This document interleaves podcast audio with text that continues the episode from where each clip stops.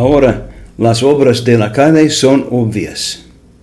Estas son las siguientes palabras en la carta de Pablo a los Gálatas, antes de entrar en lo que es obvio. Es importante entender la diferencia entre la carne y el espíritu. La carne describe al ser humano como completamente autosuficiente, débil, pero el, mundo lo llama fuerza, con tierra, sin redimir.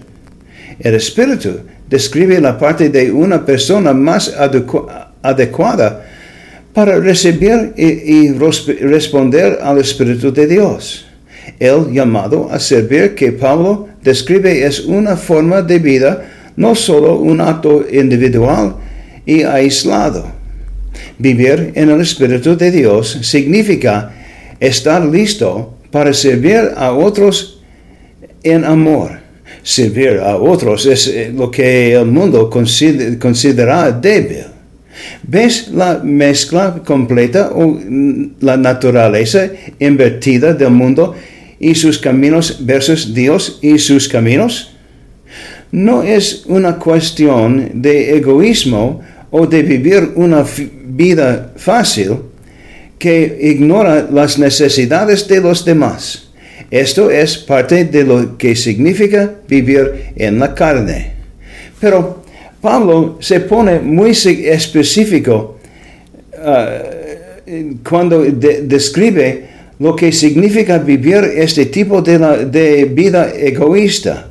No escuchamos la lista en nuestra lectura de hoy, pero en los versículos que siguen inmediatamente, inmediatamente, escuchamos una larga lista de cosas que se deben evitar y una lista más corta de cosas a seguir. Déjame leer a través de, esos versículos. Son versículos 19 a 23. Ahora, las obras de la carne son obvias inmoralidad, impureza, libertinaje, idolatría, brijuría, odios, rivalidad, celos, estallidos de furia, actos de egoísmo, disensiones, facciones, ocasiones de envidia, bebiendo rachas, orgías y similares. Les advierto, como les advertí antes, que aquellos que hacen tales cosas no heredarán el reino de Dios. En contraste, el fruto del Espíritu es amor, gozo, paz, paciencia, bondad, generosidad, fidelidad, inteligencia, autocontrol. Quiero releer esos versículos lentamente. Piense en lo que es lo opuesto de cada uno de estos tanto las obras de la carne como los frutos del Espíritu.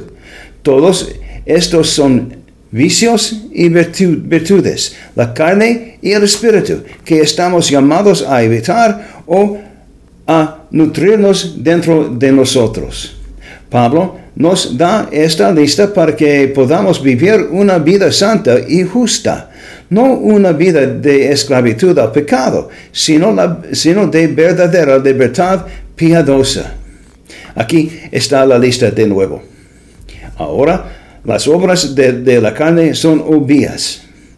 Inmoralidad, impureza, libertinaje, idolatría, brujería, odios, rivalidad, celos, estallidos de furia, actos de egoísmo, disensiones, facciones, ocasiones de envidia, bebiendo rachas, orgías y similares. Les advierto, como les advertí antes, que aquellos que hacen tales cosas no heredarán el reino de Dios. En contraste, el fruto del Espíritu es amor, gozo, pan, paciencia, bondad, generosidad, fidelidad, inteligencia, autocontrol. En última instancia, es una cuestión de libertad. Como dice el comienzo mismo de, nuestra lectura de la carta de, de Pablo de hoy, Cristo nos ha liberado para que seamos libres. Conserven, pues, la libertad y no, se sometan de nuevo al yugo de la esclavitud. El próximo fin de semana, semana celebramos la independencia de nuestro país, una celebración de la libertad. Pero la libertad no significa libertad para hacer lo que ustedes quieren. Es una perversión de la fe y, de, y la intención de los fundadores de nuestro país que creían que era importante ser libres para practicar la vida cristiana. No, la libertad significa ser libre de hacer lo que es mejor, no hacer que gustaría, sino hacer lo que es mejor. Eh, escribí esto antes de que la Corte Suprema emitiera su decisión sobre el aborto, pero está en línea con lo que he dicho. Patrick Henry, cuya cita más famosa es dame libertad o dame muerte. En realidad, tiene una cita más importante. Este país se fundó sobre el Evangelio de Jesucristo. La libertad que tenemos en Cristo es servir unos a otros en el poder del Espíritu Santo.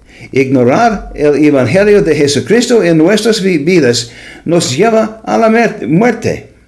Así que las citas de Patrick Henry son perfectas para esta época del año y esta lectura de las Gálatas. La lista de cosas de la carne que San Pablo enumera es realmente una forma de esclavitud, una esclavitud al pecado. Este país es, fundo, fundó sobre la propuesta de que todos somos libres. Sí llevó mucho tiempo que, esa libertad llegara a todos. Por eso celebramos, el Juneteenth. Y todavía hay demasiado intolerancia en nuestra sociedad.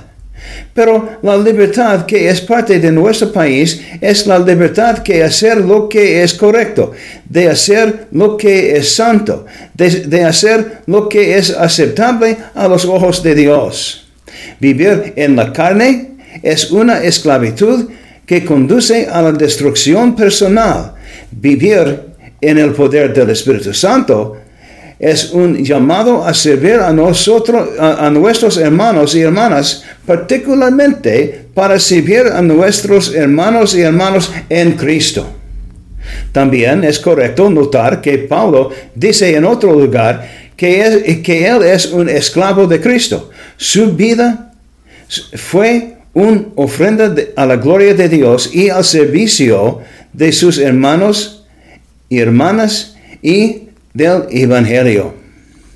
¿Desea entender qué es la verdad, libertad? ¿Es la verdadera libertad? Entonces, mire la lista de lo que significa vivir por el Espíritu. Permítanme concluir releyendo solo es, esas palabras una vez más.